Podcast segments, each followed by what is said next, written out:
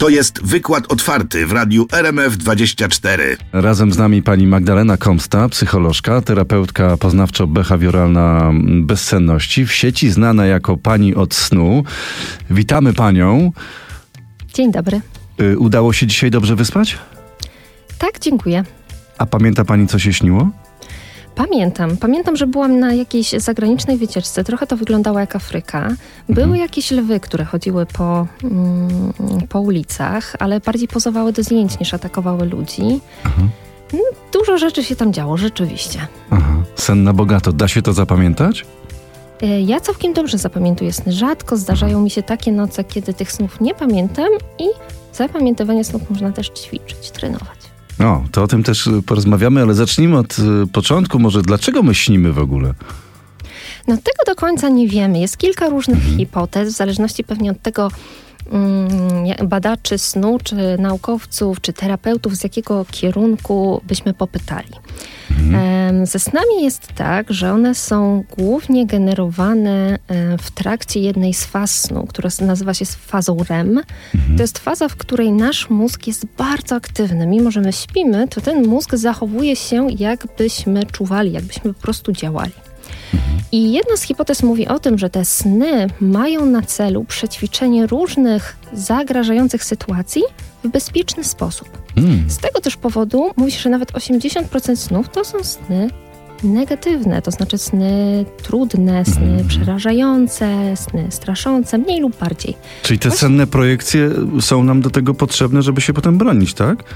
Przed tak, czymś. można, można powiedzieć, że mózg jakby próbuje sobie przetrenować różne sytuacje, pewnie dlatego dzikie zwierzęta dzisiaj w moim, w moim śnie, bo to było kiedyś swego W moim pewnie... matura była niedawno.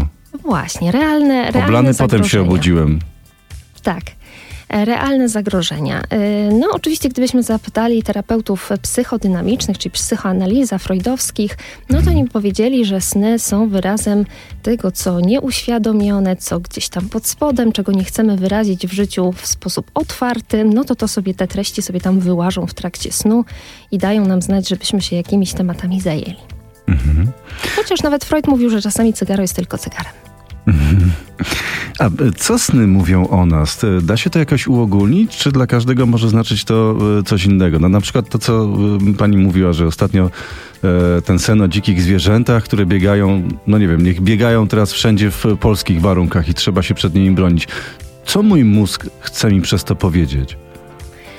Mm, Niestety takie ogólne, powszechne, drukowane senniki nie mają sensu i nie należy się nimi kierować w interpretacji swoich snów, dlatego że to, em, jakby jakie mamy sny, zależy przede wszystkim od naszych doświadczeń, naszych skojarzeń. I żeby to zrozumieć, to trzeba wiedzieć, jak ten sen się generuje. A sen generuje się w ten sposób, że w pniu mózgu, czyli takiej bardzo pierwotnej części naszego mózgu, tak z tyłu głowy, jak się zaczyna szyja, e, są generowane e, takie spontaniczne, mm, jakby nieułożone impulsy. Po prostu jakby mózg sobie takie wyładowania elektryczne produkuje i e, ponieważ jesteśmy, no, tacy jacy jesteśmy, mamy jakieś doświadczenia, to nasza kora, głównie kora wzrokowa, próbuje te spontaniczne, niepoukładane impulsy w jakiś sposób zinterpretować. Czyli próbujemy sobie do, do tych wyładowań jakichś e, neuronów, to tu, to tam,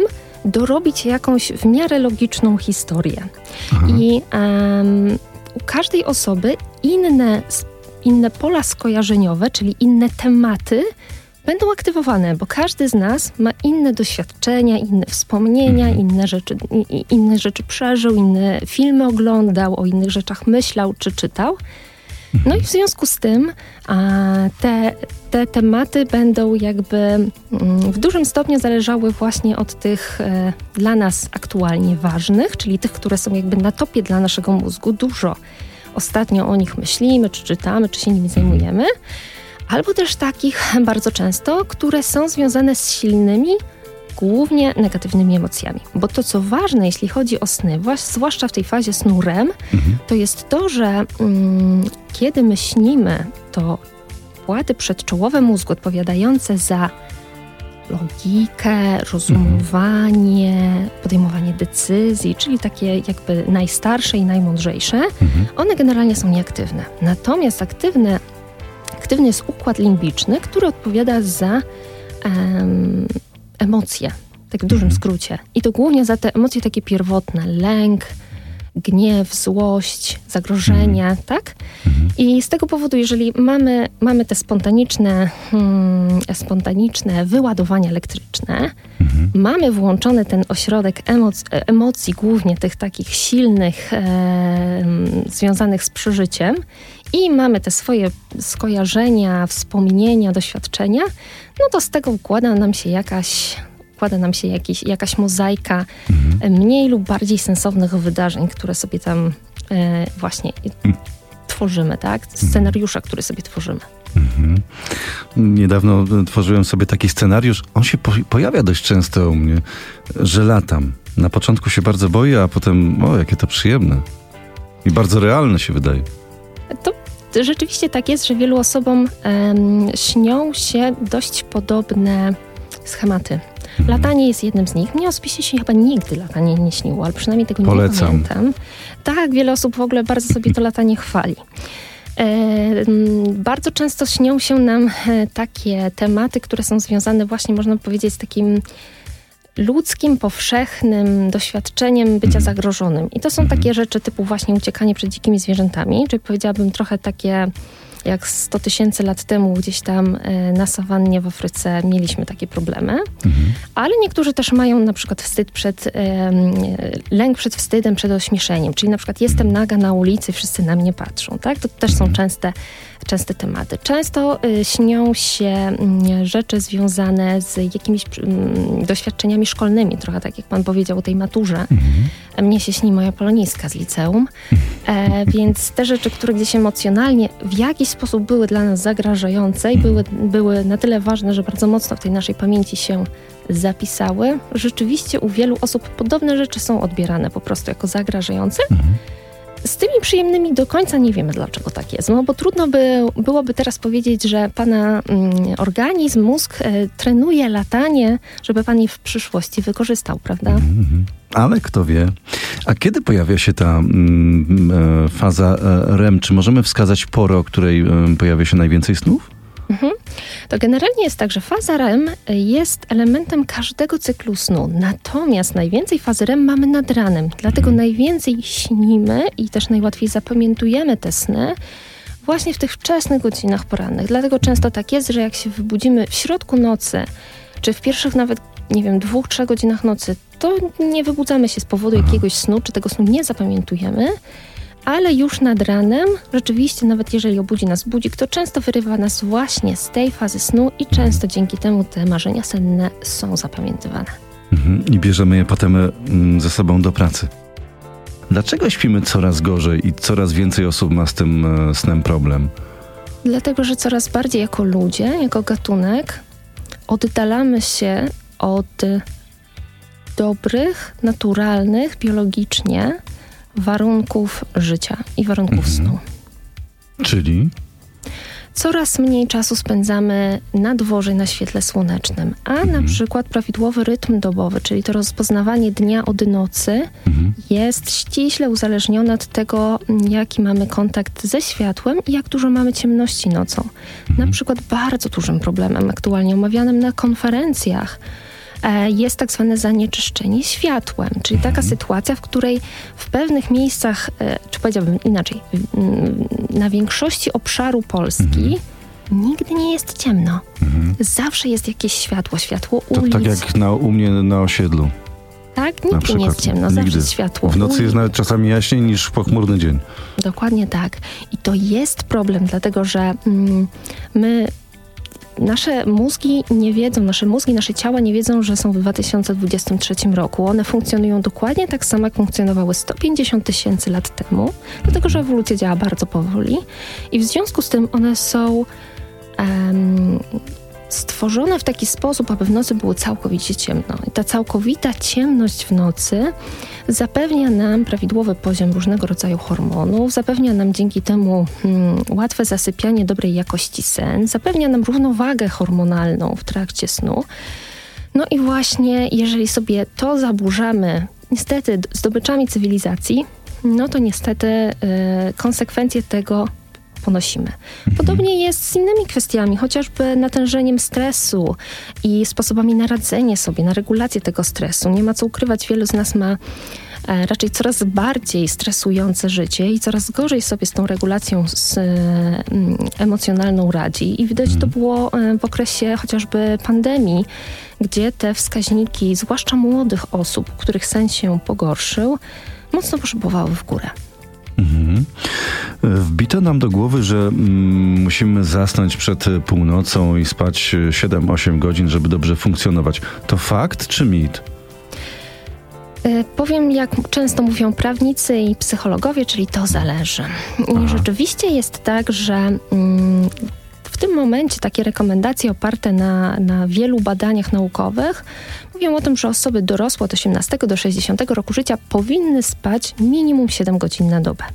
Faktem jest, że niestety e, pod kątem mózgu i pod kątem snu dość szybko zaczynamy się starzeć i to niestety w okolicach 40 już y, ten sen nam się starzeje, jakość, tego- ja, jakość tego snu się pogarsza i rzadko zna- znajdziemy osobę 60 czy 70-letnią, która spałaby 8 godzin, czasami y, mają trudność w przespaniu 7 godzin w nocy, tak? E, Jeśli chodzi o te preferowane pory snu, no to rzeczywiście tutaj największy wpływ ma, mają nasze geny. Bo każdy z nas ma coś takiego, co nazywa się chronotypem. Chronotyp to są takie indywidualne preferencje pór snu i pór czuwania. I one przede wszystkim zależą od naszego wyposażenia genetycznego, ale też od naszego wieku. Ale w dużym skrócie mówiąc, taki mm, intuicyjny e, podział, że są ranne ptaszki i są nocne marki i największa grupa osób, tak zwane typy pośrednie, rzeczywiście istnieje. Tak? Ten, ten podział ma sens. I teraz jeśli myślimy sobie o mm, rannych ptaszkach i o typach pośrednich, to rzeczywiście w ich przypadku to kładzenie się do snu przed północą jest zgodne z ich chronotypem, czyli jest zgodne z ich biologicznymi, wrodzonymi preferencjami i oni dzięki temu utrzymywaniu tego swojego naturalnego rytmu będą funkcjonować jak najlepiej. Natomiast w przypadku osób, które są nocnymi markami, czyli mają chronotyp wieczorny, to usilne próby zasypiania przed 12 stoją w bardzo silnej sprzeczności z tymi ich wewnętrznymi, biologicznymi preferencjami i niestety czasami kończą się e, rozwojem bezsenności. No bo jeżeli ktoś, można powiedzieć, jest zaprogramowany na spanie między pierwszą a ósmą, a my każemy mu się kłaść o 23, on przez dwie godziny leży i kwitnie i zasnąć nie może, wpatrując się e, w sufit, przekręcając tylko z boku na bok, Męczy się. męczy się i w ten s- tworzy sobie negatywne skojarzenia ze snem i z łóżkiem i tutaj e, prosta droga do rozwoju bezsenności, która tak naprawdę bezsennością sensu stricte nie jest, tylko próbą mm, jakby niedopasowaniem tego powiedzmy grafiku wewnętrznego z, wy, z jakimiś wymaganiami życia zewnętrznego, zawodowego i tak dalej. Mhm, mhm. Mm, Technologia utrudnia nam zasypianie, o czym e, wspominała Pani, ale też e, pozwala coraz dokładniej monitorować przebieg naszego snu. E, Takie smart urządzenia są w stanie wyliczyć, ile spaliśmy i w której fazie. No, mój zegarek przykładowo mi mówi, że spałem 7 godzin, z czego 30 minut to był sen głęboki, 3,5 godziny płytki, 3 godziny faza REM, o której Pani już e, też wspominała. A o co dokładnie chodzi z tymi fazami? E, Sen głęboki, płytki?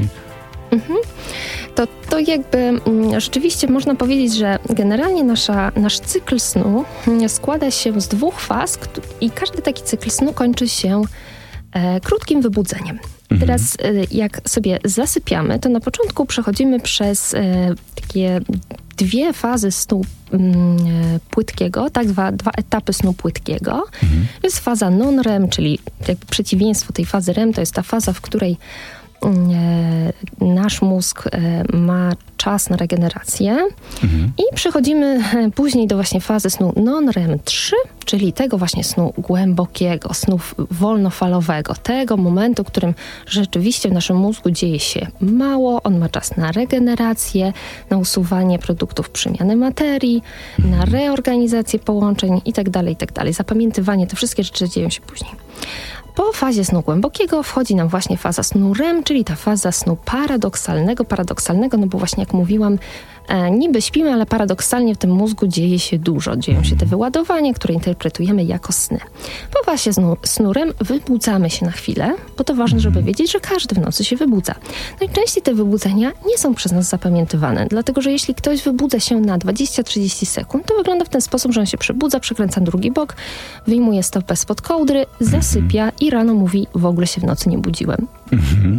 Budziłeś się, ale na szczęście na tyle krótko, na tyle krótko że nie zostało to zapamiętane. I to, e, czego wiele osób nie wie, mm, sprawdzając sobie właśnie te swoje wyniki mm, pomiaru snu na różnego rodzaju urządzeniach, to to, że właśnie faza snu głębokiego to bardzo mało czasu i tak ma być. Dlatego, że sen głęboki u młodego, zdrowego dorosłego to jest tylko 10 do 15% całkowitego czasu snu. I to I to jest tym zwykle- takim pożądanym modelem? Tak, to jest kilkadziesiąt minut w trakcie całej nocy.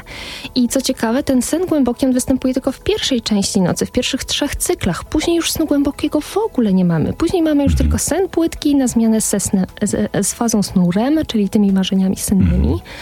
E, I nie powinno tego snu głębokiego w drugiej części nocy być. Więc ta architektura snu, tak na to mówimy, on, te, te, te, to poukładanie tych klocków, ono się trochę zmienia, ale y, absolutnie nie jest naszym celem doprowadzenie do stanu, w którym ktoś będzie miał snu głębokiego, nie wiem, 5 godzin albo 4 Aha. godziny na noc. Zupełnie się to nie dzieje u nikogo i proszę być spokojnym, nawet jeżeli wasz zegarek próbuje was okłamać, że tak powinno być. Aha. A nie wystarczyłyby nam te mm, 30 minut, nie wystarczyłoby nam? Ten kwadrans by nam nie wystarczył? Głęboki sen i tyle? No do głębokiego snu musimy przejść przez fazę snu płytkiego, więc rzeczywiście ty- bardziej można by sobie zadać pytanie, czy skoro sen głęboki nie występuje tylko w tych trzech pierwszych cyklach, no to czy nie wystarczą nam te pierwsze trzy cykle, czyli te około 5-5,5 godziny. No i kiedyś tak myślano. Przez długi czas uważano, że to sen głęboki jest tym najważniejszym, z tą wisienką na torcie, tym do czego należy dążyć, a reszta to tak trochę przy okazji. Natomiast okazało się, że niestety Albo stety, sen REM też jest ważny. Też jest ważny, dlatego że mm, między innymi w tej fazie snu jakby, mm, następuje obniżenie poziomu lęku. Przez to, że w tej fazie snu właśnie aktywuje się nasz układ limbiczny, czyli ta część mózgu odpowiedzialna za emocje, to można powiedzieć, że to jest ta faza, w której nam się resetują poziomy lęku.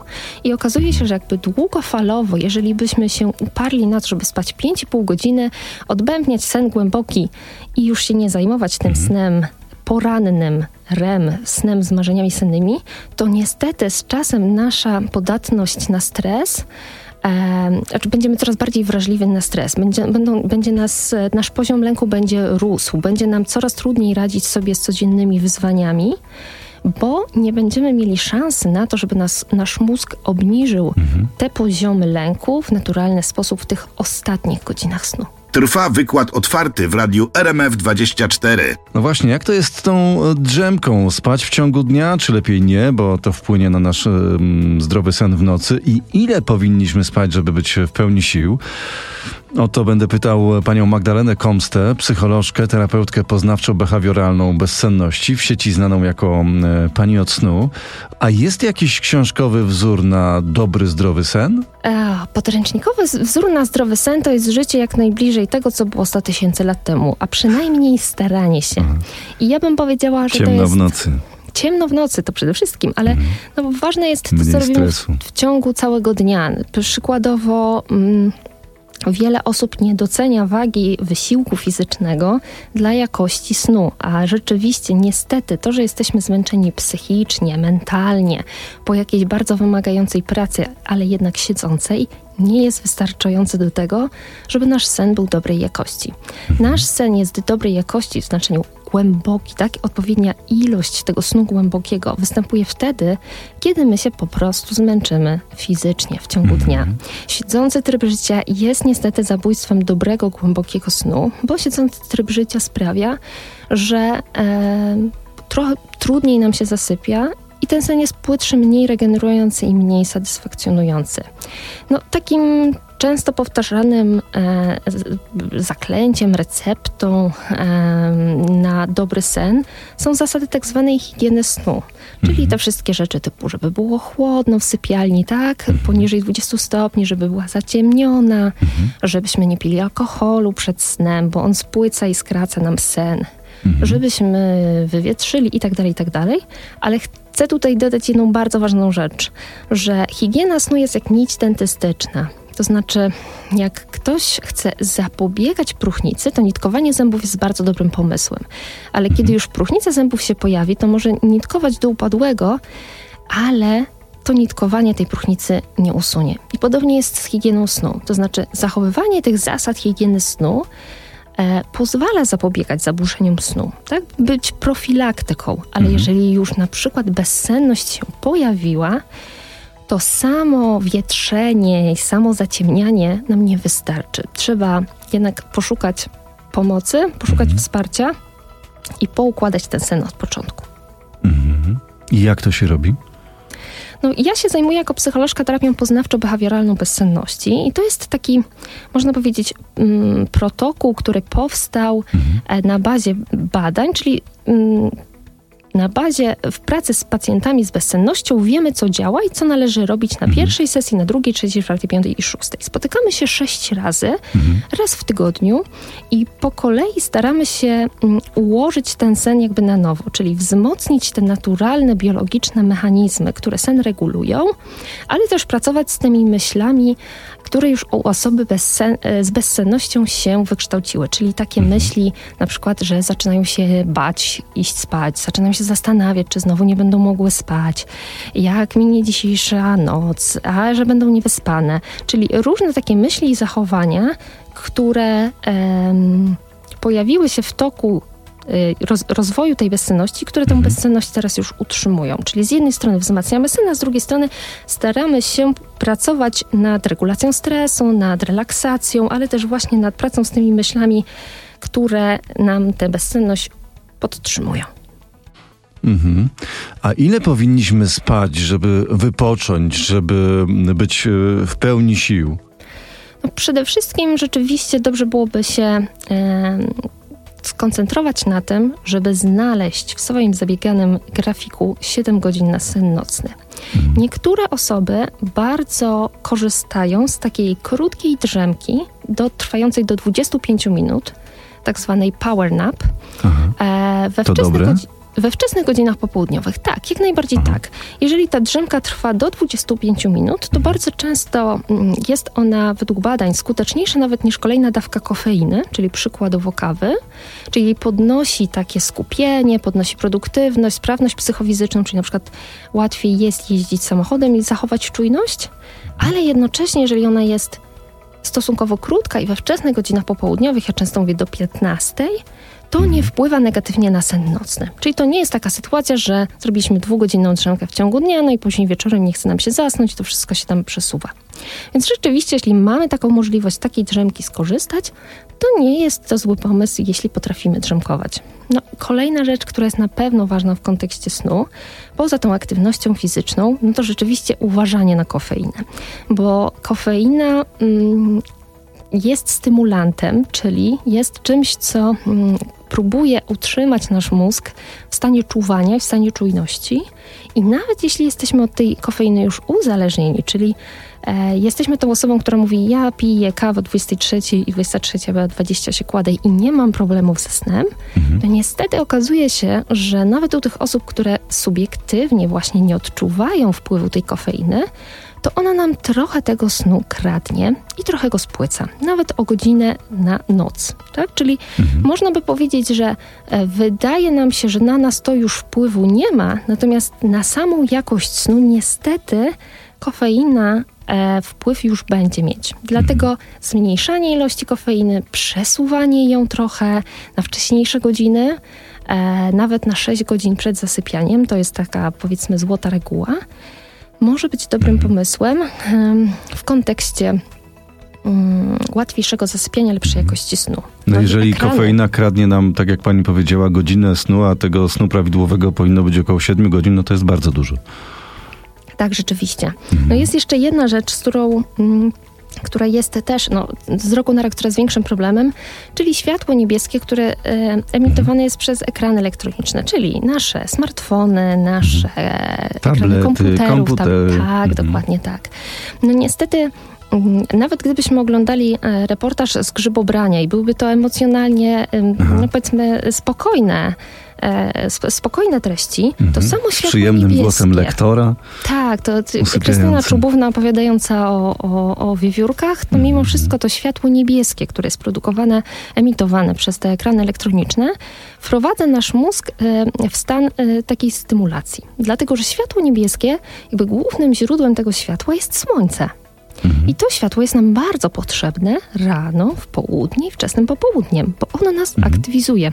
Ale my nie potrzebujemy się aktywizować o godzinie 23 i nie potrzebujemy oszukiwać naszego mózgu o godzinie 23, że jest środek dnia, bo nasz mózg w ten sposób to interpretuje. Wiele osób myśli, że w mózgu jest jakiś zegarek, także jakby mózg wie, że jest 23 albo że jest, nie wiem, trzecia nad ranem. No niestety nie. Nasz mózg można powiedzieć w cudzysłowie, wie, która jest godzina na bazie ilości, intensywności, barwy światła, która dociera do naszych oczu. I z oczu informacja nerwem wzrokowym idzie do mózgu, czyli nasz mózg, można powiedzieć, interpretuje sobie to światło. O, przyszło dużo silnego światła niebieskiego, to znaczy słońce, to znaczy, że jest dzień. Okej, jest dzień, mam być aktywny. Nie produkujemy, mózg wówczas nie produkuje melatoniny, czyli hormonu umożliwiającego nam zasypianie, no bo skoro jest dzień, no to nie będziemy iść spać, tak? No jest światło, jest dzień, nie idziemy spać. Wyłączamy ten tablet i dziwimy się, że nie możemy zasnąć, a melatonina jest... Potrzebuje być produkowana przez około półtorej godziny, żebyśmy mogli zasnąć. Czyli niestety nawet krótki, mm, krótka ekspozycja na tę elektronikę przed snem potrafi nam opóźnić zasypianie o godzinę półtorej. Bardzo Do tego długo. kofeina, no to już w ogóle się prawie dwie godziny robią. Tak. I często ludzie myślą, och, jestem nocnym markiem, trudno mi zasnąć przed północą, ale jak zaczynamy tam dłubać w różnych właśnie wieczornych nawykach i w tym świetle niebieskim i w ogóle w bardzo silnym oświetleniu naszych pomieszczeń, bo przecież mamy sztuczne światło elektryczne, więc możemy mieć tak jasno o 24 w domu, jak mamy o 12. To nie jest żaden problem. LEDy, no prąd jest teraz droższy, ale LEDy nadal są tanie. E, mamy kofeinę, mamy też nikotynę, która jest stymulantem i rzeczywiście można jakby sztucznie podtrzymywać swoją aktywność dość długo. I wcale nie być nocnym markiem, tylko przesuwać sobie samemu jakby swoją aktywnością ten rytm, a jak sobie poprzesuwamy właśnie albo poeliminujemy, pozmniejszamy natężenie właśnie tych aktywizujących, stymulujących bodźców, to okazuje się, że o 23 już jesteśmy już ledwo ciepli, oczka nam się kleją i o nocnym marku nie ma mowy. Z nami cały czas pani Magdalena Komsta, psycholożka, terapeutka poznawczo-behawioralna bezsenności, w sieci znana jako pani od snu. Mówiliśmy przed chwilą, żeby przed snem unikać mm, alkoholu, nikotyny, kofeiny, niebieskiego światła. Czego jeszcze unikamy, o czym powinniśmy pamiętać? to, na co bym zwróciła uwagę w kontekście unikania, to jest unikanie brania leków nasenną, nasennych na własną rękę i długotrwale. Dlatego, że wszystkie leki nasenne, e, poza jednym, w tym momencie zarejestrowane w Polsce, mogą być bezpiecznie używane, stosowane do czterech tygodni włącznie. Dlatego, że mają potencjał uzależniający. Mamy jeden lek, taki dosyć nowy, który można jakby stosować do 6 miesięcy bez ryzyka uzależnienia. To jest jeden, jedyny nowy. Natomiast są pacjenci, którzy tych leków zamiast używać 4 tygodnie, używają 4 miesiące, a zdarza się i 4 lata. I to jest problem, dlatego że leki nasenne właśnie mm, uzależniają w tym znaczeniu, że tolerancja rośnie. Musimy brać coraz więcej tabletek, żeby w ogóle zasnąć. To po pierwsze. Po drugie, one mają dość sporo skutków ubocznych, chociażby wpływają negatywnie na pamięć, zwłaszcza u starszych ludzi, ale też na ryzyko upadków, urazów.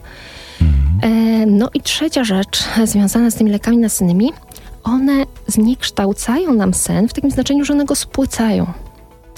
Więc to nie jest tak, że och, nie mogę spać, leki nasenne rozwiążą mój problem i tyle. Czyli podobnie One- jak alkohol, tak? O czym pani wspominała. tak, one z- zmieniają tą architekturę snu. Przez to, że działają na pamięć, my nie pamiętamy, że wybudzaliśmy się w nocy, tak? Bo mają działanie takie amnestetyczne, czyli właśnie y, można powiedzieć za, za, zapominalskie. Natomiast samego problemu, samego jakby środka tego problemu nam nie rozwiązują. Dlatego branie tabletek nasennych na własną rękę zwłaszcza długo, jest naprawdę kiepskim pomysłem, a e, rozmowy z jakimkolwiek farmaceutą czy z jakimkolwiek lekarzem rodzinnym zachęcam, jeśli Państwo macie gdzieś blisko, e, czy przy okazji, e, pokazują, że to jest ogromny problem w naszym kraju. Mhm. E, Czyli zamiast e, lampki czerwonego wina na sen, to parzymy sobie melisę? Możemy sobie zaparzyć cokolwiek chcemy. Rzeczywiście są pewne zioła, o których mamy jakieś tam skromne dane, że one na pewno nie zaszkodzą, może pomogą, ale z ziołami, jak z innymi suplementami czy innymi rzeczami jest trochę tak, że mogą mieć trochę skutków ubocznych, ale mm, mogą też wchodzić w interakcję z, z różnymi lekami czy preparatami, które przyjmujemy. I przykładowo taki dziurawiec, który jest e, często stosowany właśnie w kontekście trochę takim przeciwdepresyjnym, trochę nasennym, trochę rozluźniającym, relaksującym. Dziurawiec wchodzi w interakcję z bardzo wieloma lekami, na przykład zmniejsza skuteczność tabletek antykoncepcyjnych. Więc to też nie jest do końca tak, że jeśli coś jest bez recepty, to na pewno jest to bezpieczne dla każdego w każdej ilości, e, bez względu na to, jakim jest stanie zdrowia. Więc e, rzeczywiście e, mniej tabletek nasennych, bardziej zajęcia się swoim zdrowiem, zdrowiem psychicznym, zdrowiem fizycznym też, bo czasem jakby problemy z e, zdrowia fizycznego nam wpływają na to, czy i jak śpimy. E, I trochę spaceru zamiast tych ekranów wieczorem. To bym polecała. To pomaga na e, dobry sen. A czy e, lepszy materac i mm, jakieś mm, gadżety, specjalne poduszki mogą nam pomóc?